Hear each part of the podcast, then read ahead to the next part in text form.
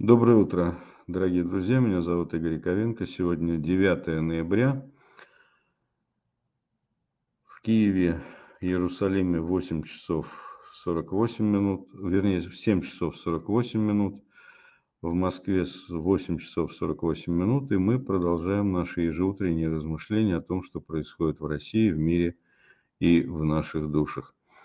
Сначала три исторические рифмы, которые, как мне кажется, образуют треугольник, позволяющий многое понять в сегодняшнем, в сегодняшнем мире.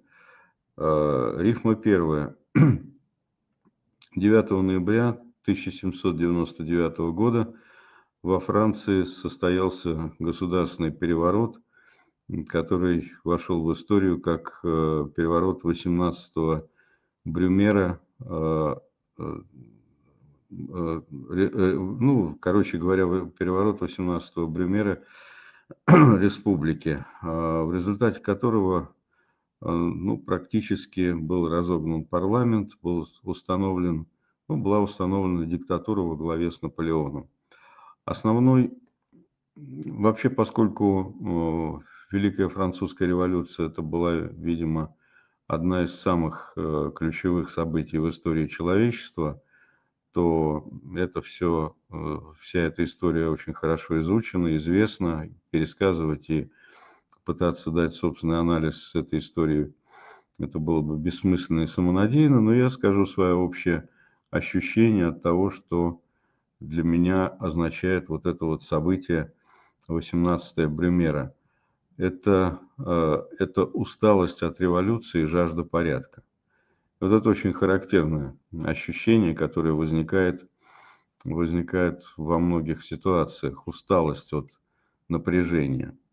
То есть какая-то вот, э, ну, как усталость металла, как, э, как э, некоторое накопление микротрещин в социуме, в результате которых, ну, хочется уже чего-то покойного, твердого и так далее. Вот эта вот усталость от революции, жажда порядка – это было то, что привело, что, что, собственно говоря, и просвечивает через это вот событие, переворот 18-го Брюмера. А, событие второе. Это а, ночь с 9 на 10 ноября 1989 года, когда а, началось разрушение Берлинской стены. Ну, вот э, я не был, естественно, в Берлине в, тот, в то время, но мы, весь мир наблюдал за этим событием. Это уже на жизни моего поколения. И, в общем, вот эта атмосфера, э, атмосфера того, что там, там происходило, когда э, представитель правительства Германской Демократической Республики Гюнтер Шабовский – огласил новые правила въезда и выезда из э, э, ГДР, и э, граждане могли, ГДР могли получить визы для немедленного посещения Западного Берлина и ФРГ. То есть вот то, что происходило на протяжении нескольких десятилетий, закончилось. И сотни тысяч восточных немцев, не дожидаясь назначенного срока, ринулись ринулись э, вечером 9 ноября к границе. И с, жители западного Берлина, Берлина тоже десятками тысяч вышли их встречать. Это, это было действительно ощущение счастья, братства, свободы. Естественно, в тот момент, вот как раз 9 ноября 1989 года мы не, не могли это все наблюдать, ну, я имею в виду жители Советского Союза, не могли это все наблюдать э, непосредственно, но потом я очень много смотрел видео и общался с людьми, которые были участниками этих событий. Это действительно было ощущение, ощущение вот такого всеобщего счастья. И я думаю, что э, вот эту точку исторического треугольника, который произошел в разные годы в 9 ноября, можно было бы назвать свобода как результат, как результат очень серьезного напряжения и давления. То есть в одном случае усталость как результат напряжения исторического, а в другом случае это свобода, которая э, как награда за огромное, за десятилетия, за десятилетия борьбы на результат. Ну и последнее, не по хронологии, но э, как бы логическое завершение вот этого треугольника, мне представляется это событие, которое произошло 9 э, ноября 1938 года. Это «Хрустальная ночь», или как ее иначе называли «Ночь разбитых витрин». Это э, тот еврейский погром, э, который был организован э, лично Гитлером, исполнен всей верхушкой гитлеровского рейха, и это было организовано по всей территории нацистской Германии, в части, в значительной части Австрии и Судетской области. То есть это было начало, это было начало окончательного решения еврейского вопроса, и это была ключевая точка, стартовая такая точка Холокоста. Что мне представляется самым главным, э, главной атмосферой вот этого события? Равнодушие. А, мир совершенно спокойно к этому отнесся. Никаких последствий, никаких последствий для Третьего Рейха, лично для Гитлера это не имело. С ним продолжали общаться, с ним, э, с ним продолжали, продолжали э, вести какие-то переговоры договариваться. Короче говоря, вот это, э, этот треугольник состояний, который сегодняшний день в истории фиксирует, мне представляется, вот сквозь него можно увидеть многое в сегодняшнем мире. Это усталость, как бы усталость металла, усталость общества, свобода как результат длительного напряжения, прорыв к свободе – и равнодушие, как то, благодаря чему происходят самые главные преступления. И вот э, сегодняшнее событие, которое, то, то событие, которое, как мне кажется, вмещает в себя э, всю Россию без остатка и позволяет понять, что в ней происходит. Причем вот все без остатка, вот больше ничего не надо. Например, для того, чтобы понять, что такое Кадыровская Чечня, э, не надо ничего знать, кроме истории Адама Кадырова, который избил Никиту Журавеля и за это получил, на него обрушился град не наказаний, не порицаний, а град наград. Назначение на высокую должность, а, присвоение звания Героя Чечни, правительственные награды целого ряда а, республик Северного Кавказа и Поволжья и так далее.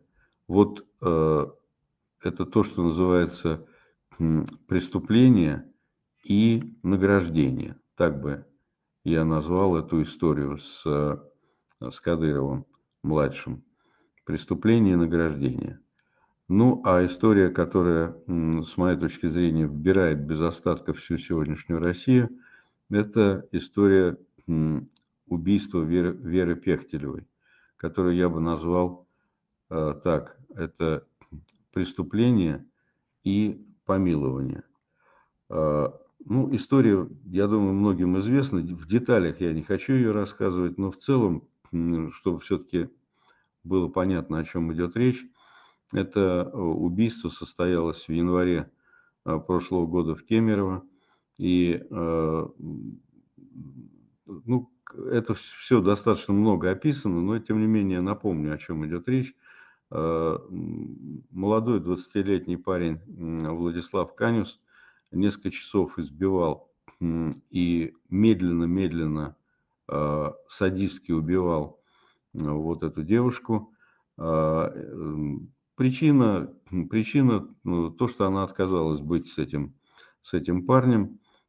Соседи несколько часов пытались вызвать полицейских, те игнорировали, и в конечном итоге вот э, что является теми, э, теми чертами э, вот этого состояния путинской России, которые вбирают ее целиком без остатка? Первое – это совершенно чудовищный садизм преступления. А, экспертиза показывает, что э, вот несколько часов эту девушку убивали, причем желая причинить максимальные страдания. А, на теле обнаружено более 50 повреждений, а, там выколот глаз, снесен череп, снесен череп. Ну, то есть, короче говоря, убивали долго, разными способами, несколько часов, и все это время соседи слышали крики, она была все это время жива, в сознании, и э, соседи постоянно звонили в полицию. А, то есть, э, ну вот э, стенограмма, вернее не стенограмма, а расшифровка, там же все записывалось, расшифровка есть, и вот звонки и разговор с оператором – это тема отдельного, отдельной истории, когда оператор – а, значит, каждый раз на протяжении нескольких часов э, спрашивал, а что там происходит. Ей говорили, что убивают, причем э, в, в ходе вот этого э, телефонного разговора слыш, слышны крики, крики убиваемой девушки, значит, оператор спокойно разговаривает, типа того, что а что происходит, и что я должна сделать, когда крик э, соседа, который слышит, у которого просто вот рядом э, кричит убиваемая девушка, крик соседа, значит, а где милиция? Оператор с чувством собственного достоинства возмущенно говорит, а почему вы так разговариваете? Вот, ну, в общем, короче говоря, после седьмого звонка в полицию соседи выломили дверь, но девушка была уже мертва. Это вот э, первая история. Там было, была попытка возбудить уголовное дело по халатности сотрудников полиции. Все закончилось условным сроком.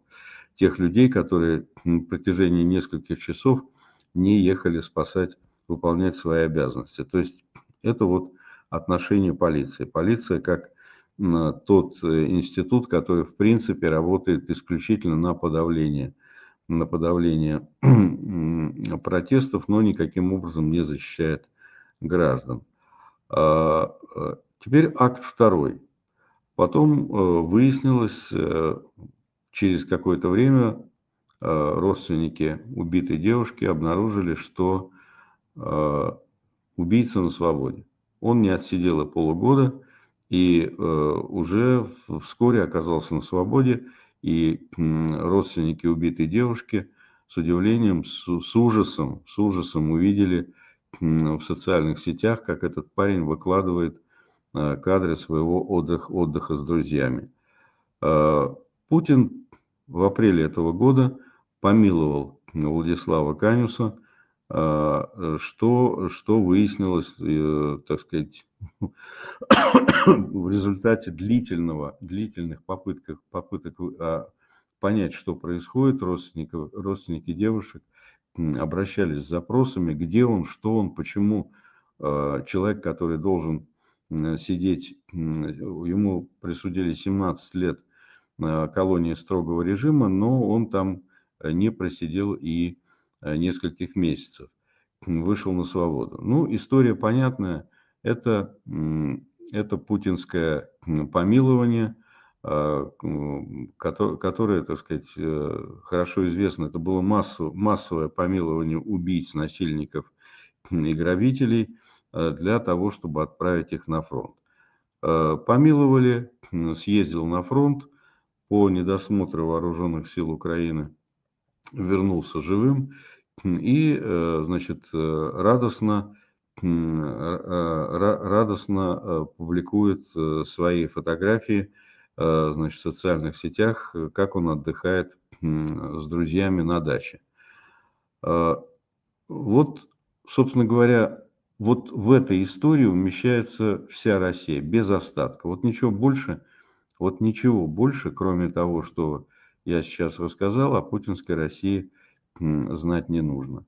А, Все остальное это какие-то мелкие детали, которые ничего не добавляют к тому, что произошло в Кемерово.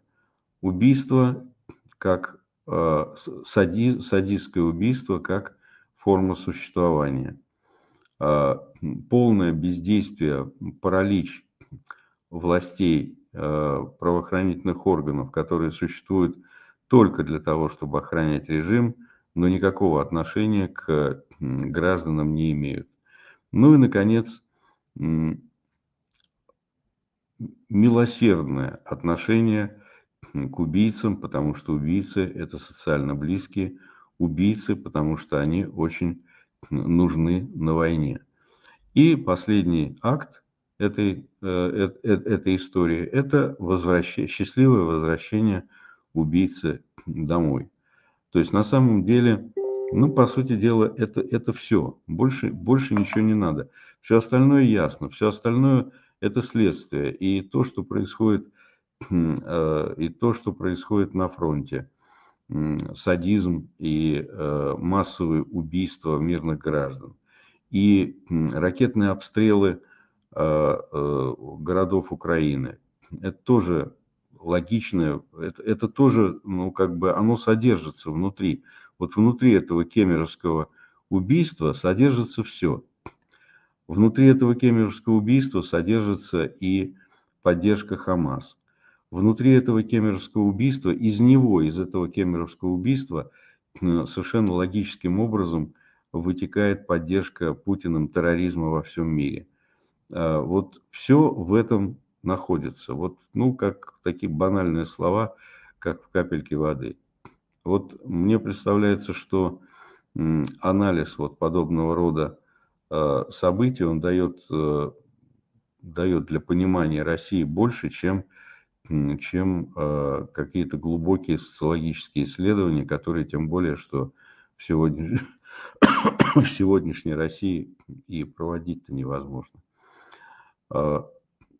Э, вот две другие составляющие э, того, что исторических событий, которые, исторических рифм, которые я привел в самом начале, я думаю, что они в сумме дают такую Э, такую, э, такое состояние, состояние полного провала, провала э, мирового миро, мироустройства, точно так же, как мироустройство после Первой мировой войны потерпело полный провал, пропустив Третий рейх и Сталинский СССР, точно таким же образом сегодняшнее мироустройство – Э, пропускает э, путинский фашизм и то, что, то, то, э, что из него вытекает. Вот что, что можно, на что можно рассчитывать? Я не верю в, и абсолютно убежден, что вот такая, так, такое общество, такое, такая страна, как страна вот этого вот имени Кемеровского убийства – она не может э, реформироваться изнутри. Это утопия. И там понятно, Путин, не Путин, это изнутри не реформируется. Это реформируется только в результате сноса режима извне. Извне снос режима может быть только благодаря тотальному разгрому вооруженных сил России. И в конечном итоге на это, может, э, на это сейчас может быть способна только вооруженные силы Украины. И поэтому вот э, тот, э, та западная евроатлантическая цивилизация, которая полностью провалилась в истории с этой войной, она провалилась и в истории с украинской войной, с, с нападением России на Украину, и она она тоже провалилась и в истории с Ближневосточной войной с нападением Хамас на Израиль. Это, по большому счету, гигантский провал западноевропейской цивилизации. А, мне, конечно, сейчас, я понимаю, могут э, возмущенно возразить, а где жители России, они тут при чем? А они при том же, причем и жители э, Германии во времена Хрустальной ночи они не были в тот момент субъектны. А, из них высосало высосал субъектность режима. Это не значит, что никто не будет нести ответственность. Будут, так же, как немцы несут ответственность, несли ответственность на протяжении многих десятилетий после своих преступлений, которые совершала Германия. Точно таким же образом будут нести ответственности россияне на протяжении многих десятилетий. Но речь сейчас о, о другом. Речь о том, э, что, э, как, что можно сделать сегодня. А сегодня можно работать только на победу вооруженных сил Украины. Потому что вот э, то, та страна имени Кемеровского убийства, она, она в данном случае будет только ухудшаться. То есть тенденция только ухудшаться. Вот все, что происходит, вот это хм, Матвиенко с ее а, значит, законом о, о счастье и с Министерством счастья, этот телевизор, который российский, который обрушивает на людей потоки ненависти, все дальше и дальше их, э, так сказать, погружает в обстановку ненависти. Это все только, это все самозакручивающаяся спираль ничего, никакой, никакой перспективы здесь нет. Только уничтожение вооруженных сил Украины, а, слом силовой машины и, как результат, а, уничтожение путинского фашистского рейха. И, скорее всего, ликвидация вот этой вот а, страны как источник мировой угрозы, источник мирового зла. К сожалению, видимо, только так. Ну, а для этого давайте будем поддерживать вооруженные силы Украины. Слава Украине! Я перехожу к ответам на ваши вопросы. А, так, Сергей, э, э, вопрос от Сергея. А, вы высказываетесь о позициях Арестовича, Альбацу, МБХ, не разговаривая с ними, на основании, как мне кажется, нарезок из их монологов, где-то услышанных или прочитанных. А, та же Альбац по, по поводу флага, опять же, на мой взгляд, достаточно вменяемо все объясняет у Гордеевой. При этом, когда вы критикуете Коха, это делается на внимательном прочтении его статей. Я понимаю, что для того, чтобы следить за тем же Арестовичем, Э, его многочисленными эфирами не хватает никакого времени, тем более при вашей загруженности. Не могу сказать, ну, короче говоря, менее всего у меня претензий, разве что упрек в наивности к МБХ. Альбац я вообще не слышал, э, значит, кроме упомянутого интервью. Очень жаль, что вы не можете лично обсудить ваши претензии к этим людям в ваших эфирах. И позвольте вопрос. Ваши претензии, пожелания к российской оппозиции по разным поводам по поводу тех же выборов они слышат, ведь нет никакой обратной связи. Получается, каждый находится в своем информационном пузыре. Ну, э, уважаемый коллега, несколько бессвязный, прямо скажем, извините за ответную критику, несколько бессвязный вопрос. Я э, там какие-то на какие-то вещи я отреагирую, естественно. Значит, э, ну, прежде всего, я высказываю э, свое отношение. Во-первых, я, как правило, отвечаю на ваши же вопросы, когда меня просят э, что-то сказать о том или ином персонаже. А во-вторых, в некоторых случаях я говорю о тех вещах, которые имеют общественное значение. А позиция, например, Арестовича, безусловно, имеет большой, большой общественный резонанс. Это человек, которого Э, которого знают э, в Украине практически все. И, безусловно, его слова оказывают значительное влияние. Хотя, в общем-то, его рейтинг доверия крайне низок сегодня, но, тем не менее, слушают его очень много.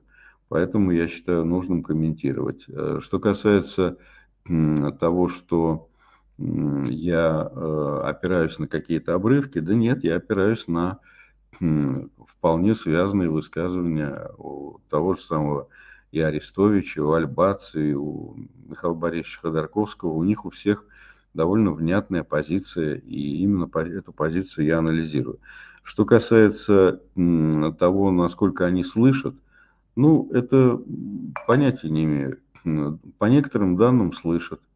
А по некоторым данным, э, ну, вернее, даже не, не то, что по некоторым данным, а есть очевидные свидетельства, что э, несмотря на небольшую аудиторию э, и небольшое количество подписчиков на моем канале, меня слышит и слушает, и доходит то, что я говорю, и до значит, обитателей российского телевизора, в частности, тот же самый Владимир Соловьев несколько раз посвящал мне, как, э, так сказать, ну, я назвал эти э, программы «Ответ из выгребной ямы». То есть э, Соловьев несколько раз посвящал мне свои программы, свои передачи Соловьиного помета.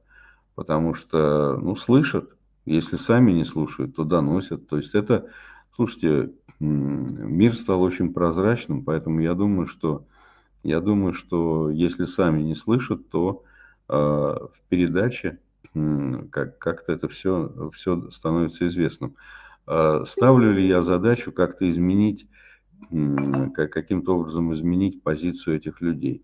Нет, я э, обращаюсь к вам, дорогие друзья. И мне представляется важным, чтобы у вас э, складывалось, э, ну, как мне кажется, адекватно. Я стараюсь формировать адекватную картину мира, в том числе и касающуюся отдельных персоналей. Вот моя задача. То есть да, каждый находится в информационном своем пузыре, но э, вот тот пример, который я привел, когда э, Соловьев, э, значит, вот эта выгребная яма в виде Владимира Соловьева, она отвечает. Это показывает, что это, эти информационные пузыри можно прорывать. Вот в том числе таким способом. Вопрос от Максима из Беларуси каким образом, какая именно выгода Китая от нападения Хамас на Израиль, а также от возможного нападения Северной Кореи на Южную. Хамас, например, просто совершил суицид, параллельно дав понять опасность радикального ислама тем людям, которые этого до конца не понимали. Если Северная Корея соберет подозрительную группировку на границе с Южной Кореей, то США сразу подгонят туда авианесущую группировку – и в случае нападения сделают из клана Кимов барбекю по-корейски, которого так не хватает голодающим северокорейцам. Ну и всем очевидно, что за Северной Кореей стоит Си, и на него полетят санкции, которые могут оказаться для него смертельными при нынешней сложной экономической ситуации Китая. А, ну, уважаемый коллега, коллега первое, я думаю, что вы несколько несколько переоцениваете вот такое тотальное всемогущество Соединенных Штатов Америки. Да, это, безусловно, самая сильная сегодня и самая влиятельная страна в мире. Но, тем не менее, тем не менее, это не демиург, который управляет миром.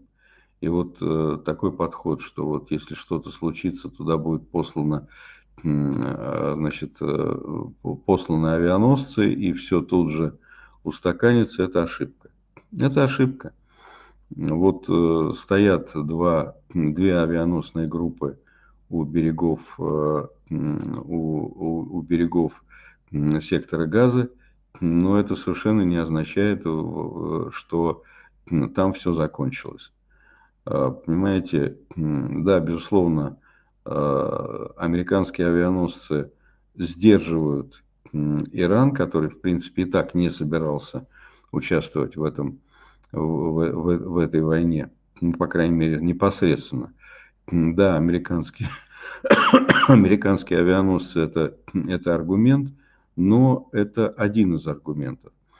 А что касается, какой смысл Китаю, Китай торгуется и Э, Россия в данном случае со своей, с, с, со своей войной против Украины, и Хиз, э, Хамас со своей войной против Израиля, и тут же Хизбалла и все остальное, это, это аргументы.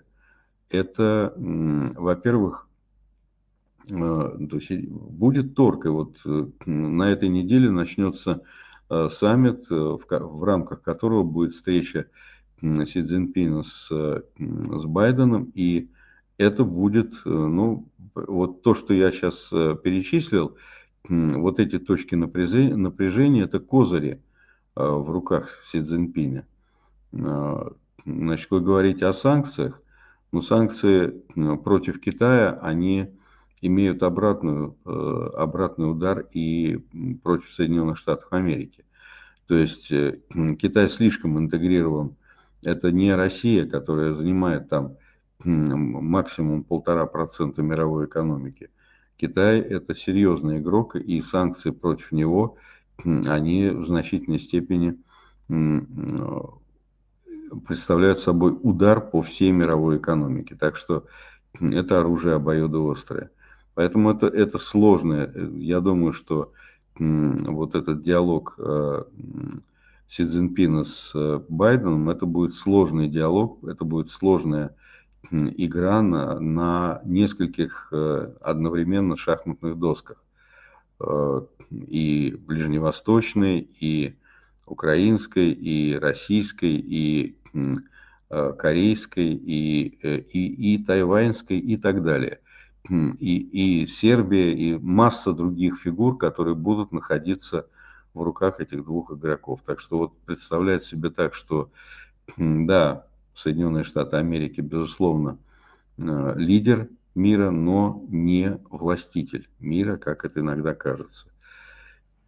Так что прямой смысл, безусловно, для Китая в этих конфликтах есть. Так, Светлана Овчинникова. У меня неожиданный, думаю, вопрос. Вы полгода жили в Израиле. Отношение к животным в этой стране, вот, может быть, вы были свидетелями каких-то действий, поступков. Ваше мнение? Я знаю, что в Хайфе, например, кабанчики подходят к домам, к мусоркам. Это опасно, в принципе. Ну, отношение такое. Ну, я действительно а, успел, успел, я и раньше относился с огромной симпатией к Израилю, вот, но за эти полгода успел полюбить эту страну, э, успел полюбить особенности э, людей. Это удивительно, причем я сразу могу сказать, что это не только, не только израильские евреи, но и израильтяне, но это израильтяне в целом как народ это и, и арабы, которые тоже поражали меня своей отзывчивостью именно в Израиле. И я могу сказать, что одно из, э, одно из таких наблюдений – это невероятная совершенно открытость и желание, желание помочь. То есть я действительно а, приехал в Израиль после второго инсульта и ну, не очень хорошо себя чувствовал. И в некоторых случаях, когда ты на улице э, демонстрируешь хоть какую-то неуверенность, к тебе обязательно кто-то подходит и, и просто совершенно незнакомые люди изъявляют желание помочь. Ну, я уж не говорю о каких-то других проявлениях солидарности, открытости, добросердечности и так далее. Не знаешь, что там все, э, так сказать, э, белые пушистые? Да нет, конечно. Там много, э, ну, люди как люди, что там говорить. В отношении животных огромное количество кошек. Это то, чего нет. Вот просто кошки, ну, во-первых, тепло, поэтому кошки на улицах это, это норма. Израильские коты это отдельная история. Это, это тема, причем они разные. Одни, одни коты это значит, коты в Герслие, другие коты это Хайфа. И третье, отдельные, это иерусалимские коты. Вот, по этому поводу можно просто написать какой-нибудь какой рассказ в духе, там, я не знаю, Сеттона Томпсона или еще что-то в этом роде. Коты Израиля, ну, я бы сказал, это тема, которых кормят, естественно, то есть они там хозяева, они там чувствуют себя очень уверенно, нагло, особенно иерусалимские. Иерусалимские коты – это вообще отдельная песня. Вот, ну, э, все, я на этом э, прекращаю, прекращаю кошачью тему. Там еще есть отдельная тема израильские таксисты. Это, это, это что-то особенного. Так, э, воп, так, вопрос. Не планируете ли эфир с э, Мухтаром Аблязовым. Было бы очень интересно. Ну вот сейчас прям всю секунду не планирую, потому что у меня в планах нет какого-то какого-то разговора о Казахстане. Вот, э, потому что, ну, вроде как я не вижу каких-то событий, которые заставили бы отвлечься от Украины, от, э, от Израиля, от предстоящей встречи Си с Байденом. Вот. Но как только возникнет тема Казахстана, естественно, возникнет как один из вариантов собеседника Мухтар Аблязов. Да, вообще Казахстан это, конечно, очень важно, но просто нужно же все-таки какой-то какой повод. Вот если он есть, может быть, я его не вижу, подскажите. Вот, э, да, Мухтар Аблязов, это интересно. Это, это фигура многоплановая. И поговорить с ним было бы... У меня было несколько бесед э, с казахстанскими оппозиционерами. Так что Казахстан это очень важная тема. Так, э, Flame of Win. Так, так называется ник человека, задавшего вопрос. Как вы относитесь к такому цензу избирательного права, как образованность в общественных науках, ограничивает участие неучей и желание человека участвовать, исключает тех, кто не ходит на выборы и не собирается – Уважаемые коллеги, это очень многочисленные вопросы и возмущения ваши, э, ну, некоторых из вас по поводу того, что я плохо отношусь к любой, к любой отмене всеобщего избирательного права. А, ну, это и все идеи и Юлии Латынина, и других людей, ну, в частности, и а, Панасенкова по поводу отмены всеобщего избирательного права. А, значит, ну вот в частности, ваш конкретный вопрос по поводу такого ценза, как образованность в общественных науках. Ну, у меня один вопрос, который... Я, конечно, не против того, чтобы... Ну, обычно в таких случаях это сводится к вопросу, а как же так? Голос э, условного Андрея Дмитриевича Сахарова и голос какого-то алкаша, валяющегося в подъезде, он, в принципе, приравнен. Да, это несправедливо. Да, это отвратительно. Но э, все остальное, я думаю, гораздо более отвратительно и гораздо более несправедливо. Конкретно образовательный ценз. У меня один такой немножко, может быть, детский вопрос. Скажите, пожалуйста, а кто будет судьей э, в отношении образованности в общественных науках? Вы знаете, вот э, кто будет определять, э, вот как будет работать этот ценз? Потому что я знаю целый ряд докторов по общественным наукам и даже академиков. Но понимаете, а, академик Глазьев с тем, что с содержимым в его голове, с моей точки зрения, гораздо менее, ну, мне бы не, я понимаю, что академик Глазев э, образован, но то, что находится в его голове или в голове там Хазина, или в голове доктора экономических наук Делягина или еще каких-то людей, вот мне кажется, содержимое его, их голов, оно гораздо, гораздо вреднее для э, общественного блага, чем недостаточная образованность каких-то людей. Вот кто будет определять эту образованность? Экзамены проводить? Как это должно быть? Или просто статус, или просто высшее образование? Вот. Мне кажется, что это все утопии и ну, никаких, я, я никаких шансов не вижу в то, что это будет принято. А если это будет принято, это будет очень плохо. То есть э, любая попытка тронуть э, э, всеобщее избирательное право приводит к ерунде, к полной ерунде. То есть возникают лишенцы, ну и все, дальше все, что мы, все, что мы знаем. Так, Инна Вид. А, так, а можно узнать примерно плюс-минус вашу аудиторию? Меня интересуют украинцы, которые живут в Украине. Но здесь не плюс-минус, здесь точно, с точностью до десятых процентов можно узнать. Слава богу, здесь-то не нужно никаких опросов, а, а YouTube э, дает возможность установить установить аудиторию пора там и мужчины, и женщины, и возрастной состав, и откуда человек, где человек находится с точностью до десятой процента. Итак, Россия, э, из России смотрит наш с вами канал 44,5%, из Украины 21,5%, Белоруссия, извините, 4,6%, Германия 4%, США 3,7%. Ну, все, все остальные страны меньше. Ну, то есть ответ прямой на ваш вопрос. Украина 21,5%.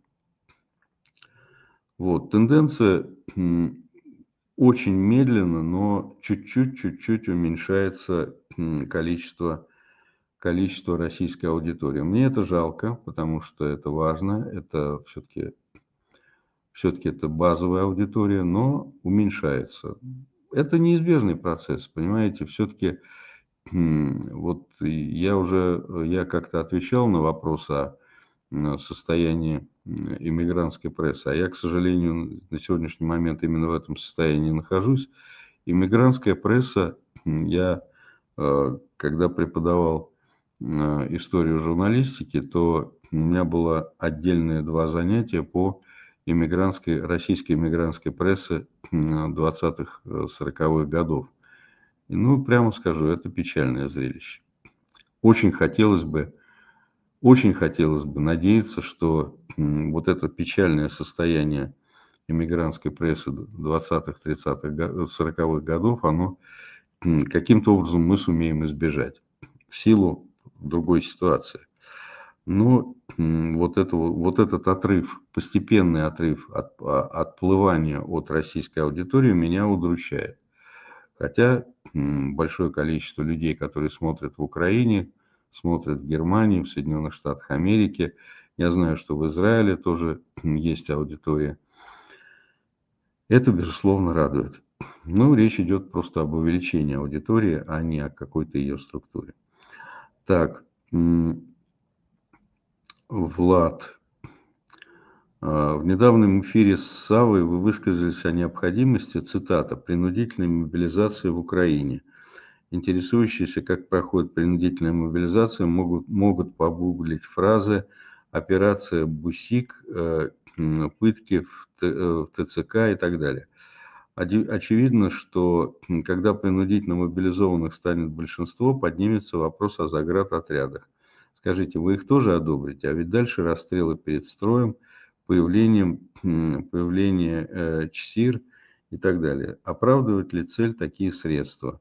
Мои 5 копеек. Если для того, чтобы победить дракона, надо стать драконом, то исход борьбы уже не важен количество драконов в любом случае не уменьшится. Влад, ну давайте мы все-таки от, э, от какой-то вот э, такой... Я понял ваш вопрос, спасибо вам за него, но все-таки давайте мы вернемся на почву реальности, не на почву фантазии, что уже, уже там заград отряда, уже там пытки и так далее. А, значит, давайте по пунктам. А, первое а, мобилизация всегда принудительная. Ну, просто само слово мобилизация.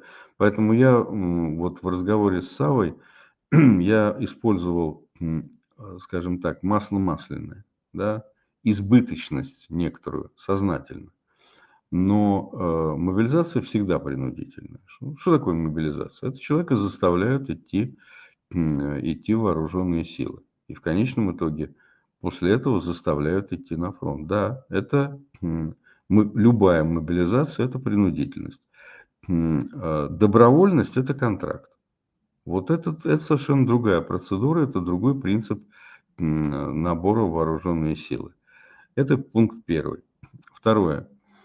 Страна, которая имеет такие большие границы с, тем более с недружественным соседом, она обречена на э, мобилизационную, на призывную армию. Обречена. Не может быть, то есть э, добровольческая армия, то есть количество людей, которые считают войну своим призванием, оно всегда очень небольшое. это всегда будет вот 300 спартанцев. Это может быть, когда есть небольшая армия. Любая страна, которая имеет недружественных соседей, в обязательном порядке э, имеет мобилизационную армию. Это в ней обязательность, а, э, обязательность военной службы, э, это просто, ну, просто аксиома. Это любая страна. Ну, тот же Израиль. Любая страна, у которой есть большие, большие, тем более такая страна, как Украина, которая граничит с Россией. Поэтому в Украине обозримый период будет обязательно мобилизационная армия. То есть, конечно, она будет всегда, всегда, принудить, всегда принудительной.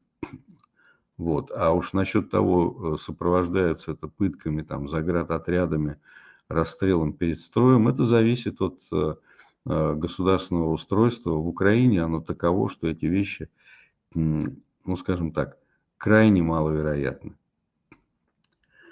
Так, вопрос. А, а вы хотели бы Арестовича в своем канале и почему? Раньше хотел, сейчас нет. То есть, опять-таки, Арестович мне интересен, очень интересен как личность, как э, политический, политический деятель, как публицист. Он мне не интересен как философ, а как психолог, но вот как личность он интересен. И, конечно, э, так сказать, общение с ним мне до сих пор было бы интересно, но я не, не во-первых, я не думаю, что ему было бы интересно прийти на мой канал и беседовать со мной. А во-вторых, э, ну, такая беседа, это могла бы быть полемика. Но это точно не то, на что Арестович сегодня готов, тем более со мной. Да, то есть это же понятно, что ему это не нужно, невыгодно и так далее. Просто устроить какую-то полемику, да, я был бы не против. Но, скорее всего, это уже не на моем канале и явно не со мной. То есть понятно, что Арестовича другие планы. А так у меня был интерес к нему. Я действительно, ну, скажем так, год назад я думал о том, что неплохо было бы э, с ним поговорить на нашем канале. Сейчас уже это такая актуальность исчезла. Дорогие друзья, на этом я завершаю нашу сегодняшнюю беседу. Слава Украине. До встречи. Берегите, пожалуйста, себя. Это очень важно.